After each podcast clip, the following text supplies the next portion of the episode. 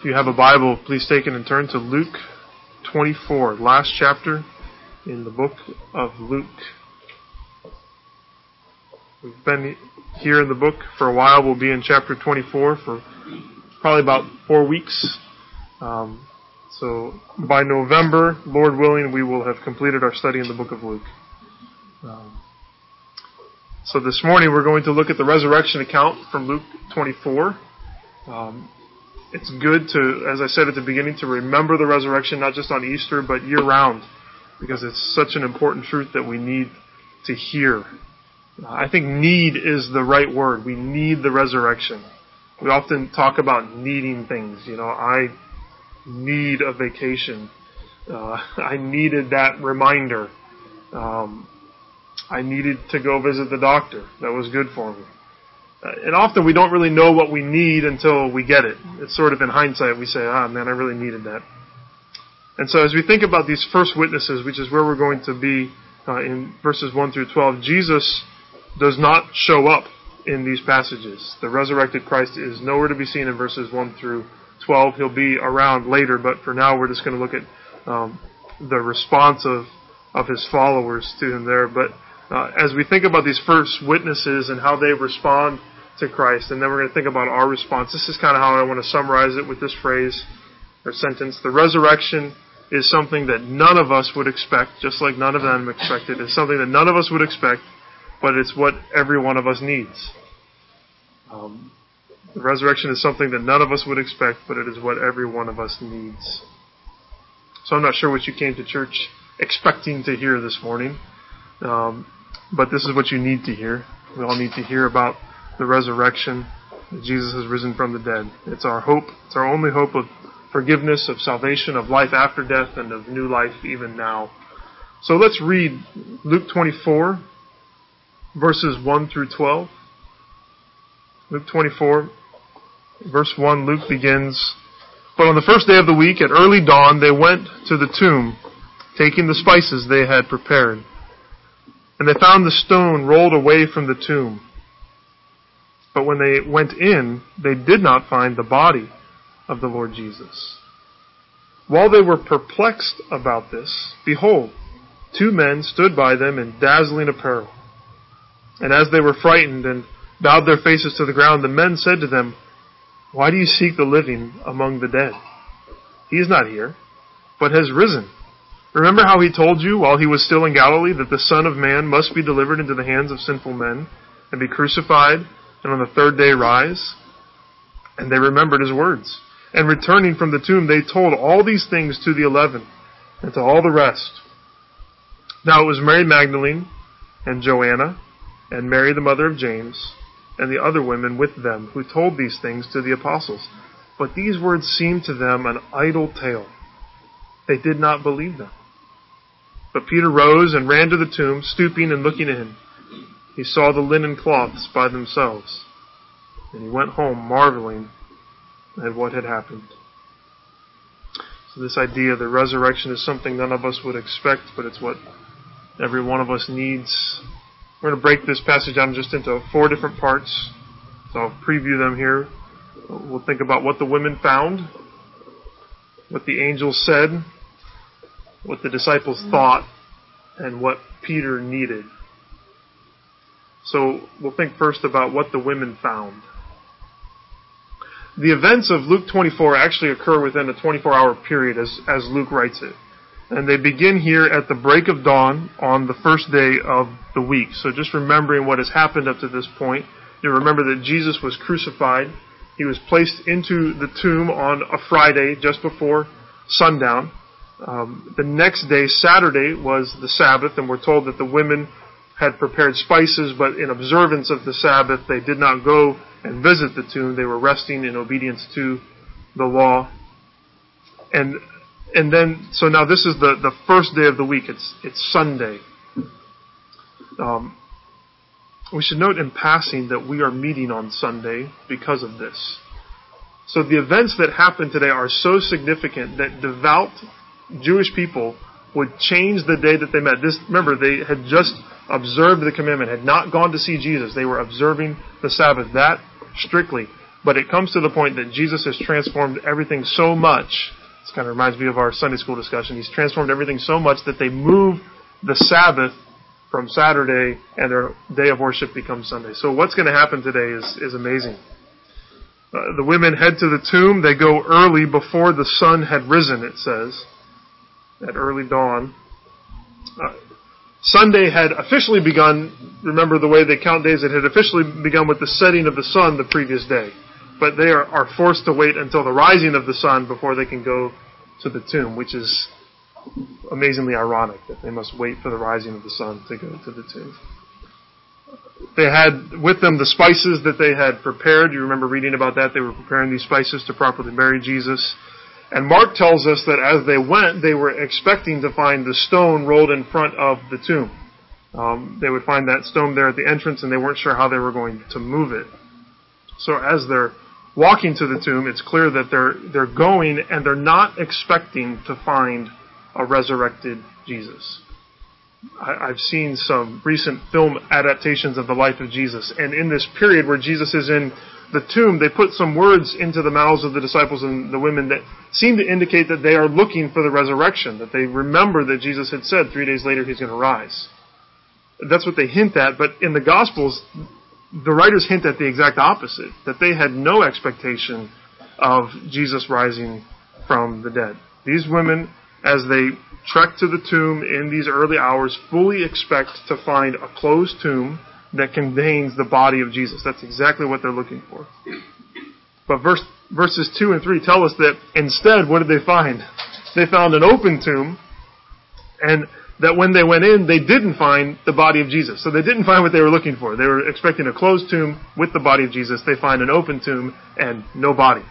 So this large stone that had been placed there, it would have kept the smell in and it would have kept animals and grave robbers out. This huge stone is rolled away and their Lord is gone. It says here that, that they are perplexed about this. They were puzzled. They, they were wondering about what this is. I mean, can you imagine?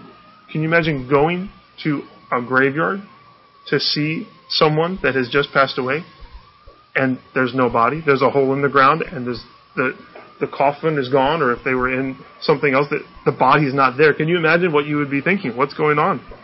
I don't know how long they were kept in this state, maybe long enough to think of some explanations, and I think all of their explanations would have involved the Romans or the Jewish leaders stealing the body or desecrating the body or doing something to the body of Jesus. They have no idea what to think. Then they find something else that they hadn't expected. It's two men in dazzling apparel. Now, these were not just some sharp dressed guys that happened to be in the garden that morning. These are angels. And the women respond as everyone does to angels. They bowed down to them and they were frightened. So we think about the women that were there that, that first morning and we, we see that when they come, it's, it's not at all what they expected. They expected to find a stone. They expected that they would find the lifeless body of Jesus, and instead they find the stone rolled away. They find no body, and they meet two angels. It's often that when we come to Jesus, we think we know what to expect. We think we know what's going to happen. Maybe you've come with preconceived ideas about who Jesus is and how he acts in the world. Just know that usually our expectations are shattered. So we see first what the women found. Let notice next then what the angels said. These angels um, show up there in verse four, and then in verse five, as the women are on the ground, they say some words to them. The angels ask the women a great question. They say, "Why do you seek the living among the dead?" To which I think the women would have responded, "We're not looking for the living among the dead. We're looking for the dead among the dead." That's why we're here. Can't you tell we have all these spices for his body? Our eyes are red because we've been weeping for the past three days because our Lord is, is dead. We're, we're not looking for the living, we're looking for the dead among the dead. But the angels in their question have revealed something, haven't they? It's that Jesus is living. And they make it crystal clear in the next phrase, He is not here, but has risen. The angels here are the first witnesses, the first to announce the resurrection of Jesus. Think about the book of Luke as a whole. He's drawing things to a close and he's, he's bookending things, isn't he? How did the book of Luke start? Angels all over the place, showing up, announcing the birth of Jesus, the birth of John the Baptist. They come to Mary. They come to Zechariah. And here at the end, we see the angels showing up again. They're the first witnesses here. They, they show up um, to announce the birth of Jesus to some unlikely shepherds, and now they show up to announce the resurrection of Jesus to some unlikely women. This is how God works. They are the first witnesses these angels put forth by Luke to tell us about the truth of the resurrection. And just as everything that they said to Zechariah and to Mary and to the shepherds, all of that was true, so also when they say, He is not here, He has risen, we can trust that that testimony is true. I assume the women are still in shock at this point, though. They're, they're looking up from the ground and they have no idea still what to think. They're, they're, they're frightened. And the angels say to them, Don't you remember? They, say, Remember the words of Jesus. And they say, When he was in Galilee, he told you all of this was going to happen. Why, why are you guys so surprised? He told you this was going to happen. And, and he had in, in Luke 9, 21 and 22, just after Peter had made his great confession that Jesus was the Christ, Jesus then says, it says that Jesus strictly charged and commanded them to tell this to no one, saying, The Son of Man must suffer many things and be rejected by the elders and chief priests and scribes and be killed and on the third day be raised. You can't get much clearer than that, can you? That's what Jesus said. But they did not understand it. I don't know if they assumed that the death and the resurrection were somehow metaphorical or spiritual rather than, rather than physical, but they didn't get it. And now, though, the angels lead them into truth. They say, Don't you remember? And it says there in verse 8, and they remembered his words. They remembered. The angels helped them recall and remember what Christ had said. I think there's a great principle here for us. Uh, as Christians, I think often we're trying to find some new and revolutionary truth. Something that's going to transform everything for us. And, and surely we need to always be growing in our knowledge and, and learning. But I think in the everyday Christian life, we just need to remember what Jesus has said. Um, so often we're looking for other things. We're trying to figure things out on our own, and surely that's what the disciples and the women are trying to do. And if they just would remember what Jesus had said, it would all be very clear. I mean, this in the Old Testament isn't this Israel's constant issue that they forget who God is and what He's done, and that leads to so many problems. So God actually gives them all of these days and these practices. He gives them temples, He gives them tabernacles, He gives them laws, He gives them all these wonderful things to remind them of who He is and what He has done, but they still forget. And often they forget because they don't do all of these things that God has told them to do so that they would remember. And here we see this principle that God, God gives the women the angels to remind them, to recall His teaching. Jesus is going to do the exact same thing on the road to Emmaus, uh, on the road to Emmaus in the next section of this chapter. So the the angels, as it were, sort of rebuke the women and say, "Don't you remember?" And, and in the next section, Jesus is going to say, "Haven't you read the, in the prophets that this is what was supposed to happen?" And so there's these people leading them into truth. And I think about too in John 14, where Jesus says that the Spirit, after He goes, is going for the disciples, He's going to bring to remembrance everything that He said. And then in Luke 16, there's this promise that he's going to leave the Holy Spirit for those who believe in him. And what's the Holy Spirit going to do?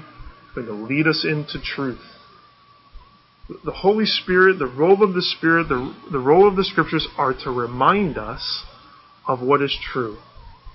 That we would recall these things. And just as these women need to recall and remembering this, this core teaching, I just think we need to pause and say, it's what we have to do as followers of Christ. We've got to remember the gospel. We need to remember the death, the burial, and the resurrection of Christ.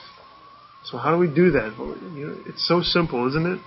Just like God had given all these things they're supposed to do, and maybe they neglected them, and that's why they forgot. So to the things we know what we're supposed to do, we need to read the scriptures. We need to read them over and over again so we don't forget its message. It's not changing. It's it's one book, but it's the same message, and we need to be reminded over and over again. We need to memorize and meditate on God's Word. We need it to surround us, as the Old Testament says in maybe a symbolic way, but also in a tangible way. Why does God's word not surround us? Shouldn't it be um, on our walls and in our cars and on our computer screens? Always reminding us of the truth because we, we just forget. I don't know about you, I forget things all the time. I forget things going from, from one room to the next, right? I don't have stairs. When I was a kid, I always forgot when I went up the stairs why I went up the stairs, and then I'd come back down and remember. But luckily, I don't have to worry about that. But we need to remember because we're so forgetful. We need, we, we need music. I love the gift of music. Don't we need music to tell us what's true? We need songs that get stuck in our head and remind us that we're children of God because we forget that. We need to sing songs to one another. We need to remind each other every Sunday that the gospel is the melody of our lives, that this is what's true for us. We need to be in church. We don't come to church once. Why? Because we forget. We need to be in church. We need to hear the word proclaimed week after week. We need to pray prayers together. We need to hear God's word preached. I think we could get to the end of the of Luke here, and we could go back to Luke chapter one, preach through the whole thing again, and we would need to hear every single message one more time because I preached them and I forgot half of them. We got to remember what God has told us, and so we need to hear God's word proclaimed. We need to hear the truths of scripture readings. We need to take the Lord's Supper. Why does Jesus tell us to do that? In remembrance of me, because we forget. We forget that He died. We need to celebrate holidays that remind us of the truth and bring it to mind. We need to be in small groups and discipleship relationships, reminding one another, making phone calls. We need to tell the truths to our children. We need to tell them to our friends and to our spouses. We have to remind each other because we forget. And we can't forget. So we have to remember. Well, so here's the women, and all the words of Jesus sort of flood back into their minds. I mean, they had they'd been in such a state up to this point, and now they're reminded of what Jesus had, had said. And they believe. And when you hear unbelievable, life changing things, what do you do? You go and tell other people. And so they run and they, they go to the disciples, it says in verse 9, returning from the tomb. They told all these things to the eleven. Remember, Judas is no longer there. And to all the rest. So we'll consider third what the disciples thought. What the disciples thought. They run back. The disciples were told had fearfully locked themselves in the upper room. They were scared of the Jewish authorities. And suddenly these women bust into the room. They come in and they tell them everything that had happened. So the eleven are there as well as others who were followers of Jesus. Luke then gives us some of the names of these women. Mary Magdalene, Joanna, Mary the mother of James, and some others who, who aren't named. These women were not only the faithful ones who stayed by the cross, they were not only the faithful ones who were there and witnessed the burial, but they are the ones that showed up on the first resurrection morning and saw the empty tomb. You know, I, I understand the sovereignty of God, but we could say in some sense that if these women had not gone there faithfully to care for the body of Jesus, there would have been no witnesses to the empty tomb. And the angels would have been standing there saying, There's no one to tell the message to because no one has come. And so they stand again, remember, they are examples, they are heroes of the faith for us, that they have stood here. And we need to know their names Mary, Joanna, Mary the mother of James. So the disciples hear this message, and what does it say? To them it was an idle tale. an idle tale. It, it, was nonsense. It was a delirious tale. It's like a story that's told by someone who's coming off anesthetic. Have you ever had that? Maybe you've experienced it or you've listened to someone uh, and they're just sort of talking out of their head. They, you don't take anything that they're saying seriously. If you've never experienced that, you, you need to go on YouTube and watch David After the Dentist because that's a classic YouTube clip and it's hilarious. And it's this little boy just he has no idea what he's saying because he's out of his head. That's what the words of these women were like to the disciples. They say, "What are you talking about? This is this is complete and utter nonsense." We often don't think about the disciples that way, but that's exactly what the scriptures say. So, as, as one commentator, Darrell Bock, observed, he said the disciples were the first skeptics that had to be convinced. It'd be hard to summarize why they didn't believe, but they clearly thought this was nonsense. And pretty soon they're going to have to apologize to the women uh, because they will be convinced, but right now they're not.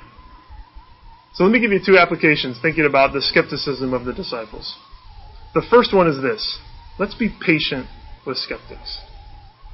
And I'm thinking specifically skeptics of the Christian faith, of the resurrection, of anything in particular, but let's be patient with skeptics. Those who hear the story of Jesus and respond with questions initially are not foolish, they're not evil, they are just like the disciples. And they're just like us, apart from God's gracious help. Let's pause and remember what we believe, okay? Specifically, what we believe about Jesus. Here's what we believe we believe that a virgin teenager became pregnant through the work of the Holy Spirit, and that the child that was born to her was God in human form.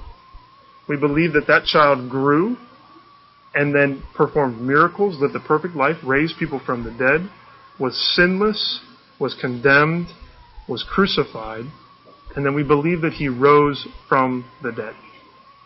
Now, I don't say that to shake faith or to make fun of it because I believe all of that, but I just want us to pause and think that's what we believe.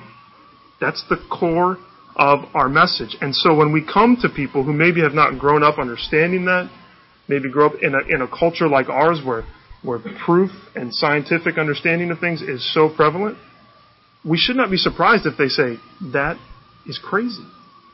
And we should also not be surprised because the gospel is not purely rational, is it? It's something that we receive by faith. It's not a leap of faith, but, but at some point we have to move beyond saying, I have all the evidence, and that's why I believe, to saying, I have really strong evidence, therefore I believe. What we believe may seem a little strange, and that's why we're, we're people of faith. Russell Moore has written this. He's a very witty guy. He says, We believe a previously dead man is alive and will show up in the eastern skies on a horse. That's what we believe. We believe that the gospel can forgive sinners like us and make us sons and daughters. Let's embrace the sort of freakishness that saves. I like that. And as we embrace that, let's let's be patient. Let's be patient with our friends and with our neighbors who, who struggle with this stuff. Maybe you're here and, and you're not a Christian and you struggle with this stuff. And part of the reason you struggle is because this just seems a little crazy. Now, I would encourage you to keep looking into these things. I promise you, the people that believe these things in this room are not crazy, um, even no matter how much you think that they are or that we are. Um, I'd encourage you, especially, look into the resurrection.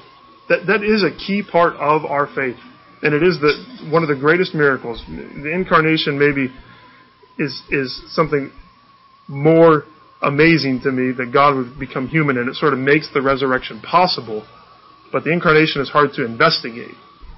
You can investigate the resurrection, the historicity of it, and the the, the evidence for it. And I, I I implore you, I think it will stand firm in the midst of, of questions. And and more than convincing you of the truth of the historical fact of Jesus' resurrection, you need to invest in it because without the resurrection, you have no hope of eternal life. We are sinners, and that's a fact that everyone will accept, that we have sinned against God. And because of our sin, God has condemned us, and we need a Savior that has risen from the dead, or we have no hope. So I'd encourage you, no matter how skeptical you are, it's worth your time. It's, it's worth investing at least part of your life in trying to figure out if this is true. Because if, if, you, if God brings you to understand the truth of it, it will change your life. You know, maybe you struggle with this and you're a Christian. There are some people who never do.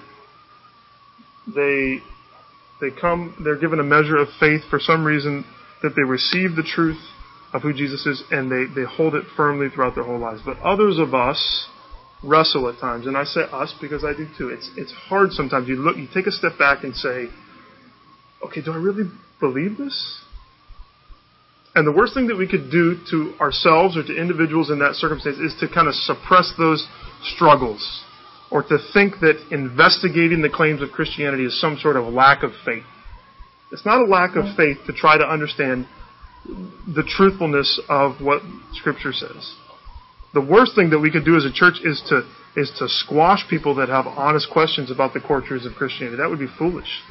And so I just want to say out loud, I, I would invite any and all of us into a dialogue, into talking about these things about what the core truths of Christianity are. We should never shy away from this because I believe that Christianity will stand firm and the truth of the resurrection will come out on top no matter how much we investigate it if we come to it honestly with eyes of faith. So, in fact, I think the skepticism of the disciples not only calls us to be patient with skeptics, but it should also fill us with confidence. So, the second application is let's be filled with confidence. How can the skepticism of the disciples fill us with confidence? Why, why would that fill us with confidence? Let me just read what uh, Robert Stein wrote about this. He says this Luke possibly was seeking to reassure his readers of the truth and certainty of the things they had been taught, Luke 1 4, by showing that the disciples only believed in the resurrection because of the overwhelming evidence they encountered in the presence of the risen Christ. Thus, the disciples' unbelief becomes an aid to belief for Luke's readers. By magnifying the disciples' incredulity, Luke magnified the miracle. Only the clear, unmistakable appearance of the risen Christ could have overcome such doubt and replaced it with unshakable faith. So, so, in other words, the complete disbelief of the disciples here and the total belief not long after that tells us that something amazing happened in between there that thoroughly convinced people who were thoroughly unconvinced. And, and, and, this is what's going to happen in the coming verses. Jesus is going to appear to the disciples. And so I invite you to come back and, and watch as the, the fearful, doubting, skeptical disciples become the, the bold, faith filled, fully convinced disciples. And as we consider these things, I think we'll be filled with, with confidence in the truthfulness of the resurrection. But before Luke goes there, he goes to Peter. And so let's turn to Peter and finally look at what Peter needs. So we've seen what the women found, what the angels said, what the disciples thought, and now what Peter needs. Peter is, is found in verse 12, where Peter rose and ran to the tomb, stooping and looking in. He saw the linen cloths by themselves, and he went home marveling at what had happened. Remember the last time that we saw Peter? When was the last time we saw Peter? It was when Peter was weeping because he had just denied Jesus three times. And now, three days later, he's in this room when the women show up and start telling this story. If I use my imagination, I, I think Peter probably hasn't slept. The last time he slept was when he fell asleep in the garden, if you remember that. That was probably the last time he slept. He's confused knowing Peter, he's probably a little angry at himself, maybe angry at Jesus even. He's filled with grief. He doesn't know what to think about all this. Uh, maybe he's sitting in the corner, and the disciples are all there, and the women show up and they they tell their story, and none of them can make heads or tails of it. Uh, they're sitting there, they, they sit in disbelief, and then they start discussing things. They say this is impossible. They try to figure out what possibly could have happened. And they say, well, what does Peter think? And they say, where is Peter? he was here just a second ago. And by that time, Peter is halfway to the tomb. We see that. He just, he takes off. He ran to the tomb. He runs to the tomb. He arrives and, and he sees exactly what the women saw that, that the stone is rolled away, and he actually goes and he looks in and he sees the linen cloths that are, that are by themselves. They were no longer needed by their previous owner, and so he left them there. And, and so Peter becomes a, a witness to the resurrection, one of the first ones to, to see this empty tomb. More than, than, than just a, a witness of the resurrection, he is that. He sees the empty tomb just as the women saw, and he stands and reminds us that that is, that is true. But I think his running, it sort of gives a voice to this cry within us that says we need Jesus to not be dead. Just think about what that felt like for these disciples, these people who had followed him, who had invested their lives in the hope that Jesus was the Messiah. They left everything, Peter says. we left everything, Lord, to follow you if there's any hope that Jesus is alive, then, then Peter's going to look into it because if Jesus is not dead, then neither are his, his hopes that Jesus might be the Messiah. And he might not have wasted the past three years of his life and left everything for no good reason. Jesus might actually still be alive. But only that, I think Peter, Peter needs Jesus to be alive because of the last time that he saw him. I mean, this Peter is is Jesus' friend, and Jesus is Peter's master. And the last time that he saw him, that they locked eyes, was when Peter denied Jesus for the third time. This last memory that he had. Can you imagine? Yeah, sometimes I have those circumstances where I don't know if you've you've walked out the door, maybe in anger, you've parted with with a friend or a family member, and there's sort of some sort of strife between you. Sometimes I get in my car and I think, if that's the last words that I say to my children, that would be terrible. if that's if I die in a car accident, this would be horrible. If that's the last memory that people have of me. And I think Peter has experienced that. The last time that Jesus saw me, I denied him. What would that feel like to his heart? He needs Jesus to be alive because this is haunting him. I think if Jesus had not resurrected, Peter would have been a broken man for the rest of his life. He would have never recovered from this. But he's given the chance to, to see Christ, to, to know forgiveness once more, to be given the chance to, to rise from his failures, to, to follow Christ. He needs Jesus to not be dead. And that's what we need, isn't it? I need Jesus to not be dead. Please, Jesus, you can't be dead because if you're dead, I don't have any hope. I need a risen Savior who has defeated death. That's what we need. We need a risen Savior who has defeated death. If he is still dead, then death is still an issue for us. Death's sting is still there. And everyone that we know that has died, there is no hope of resurrection. I need a resurrected Savior because death is the final enemy, isn't it?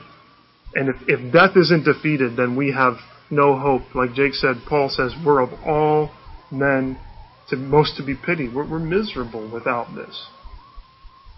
But I need a I need a risen Savior. Not I, I need a risen Savior who has defeated death. But I also need a risen Savior who offers forgiveness and restoration because I have sinned against Jesus, and I need Christ to be risen to come, and as He does in John 21 to to to restore Peter. I need the restoration of Jesus. We we need that.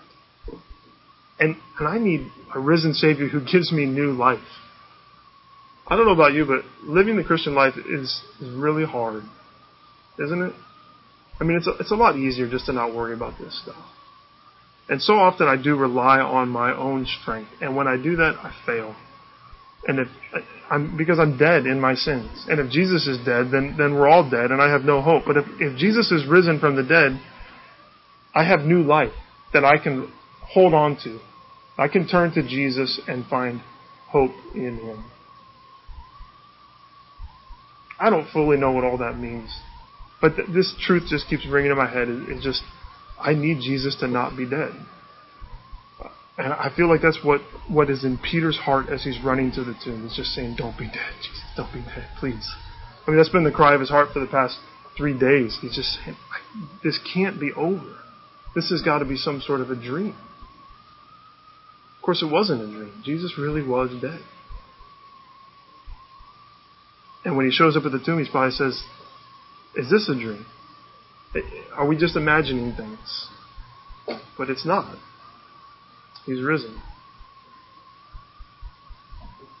So I encourage you to think this week. I'm still trying to meditate on what this means, but why do we need Jesus to not be dead? I, I need him because I need a risen Savior who's defeated death. I need him because he's going to offer forgiveness and restoration to me because I've sinned against him. And I need new life to walk in the way that he's called me to. And I can only have that if Jesus is, is risen from the dead. This is a miracle. It is the miracle. And we need to think about it more, don't we? So we've got three more weeks that we will. And um, we haven't said everything that there is to say about the resurrection, nor will we, but I encourage you to read through the rest of Luke 24, and we'll come back together to think on it some more. Let me close us in prayer.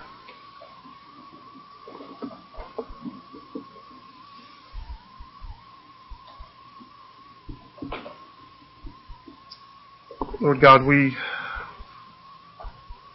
we're so thankful that you are not dead, that you are alive and risen forevermore, and that because you are no longer dead, you are alive, you can give us life. New life now, resurrection life, the hope of, of life in the future, life with you, where we will reign with you. But all these thoughts are just swimming around in our heads. Maybe we feel like Mary or Joanna or the disciples or Peter. And we're not totally sure what to do, but we know that Peter walked away marveling. So God, may that maybe just be our response today, that we would walk away marveling that the tomb was empty, that he is not here because he has risen. So we pray all this in the name of Jesus, our resurrected Savior. Amen.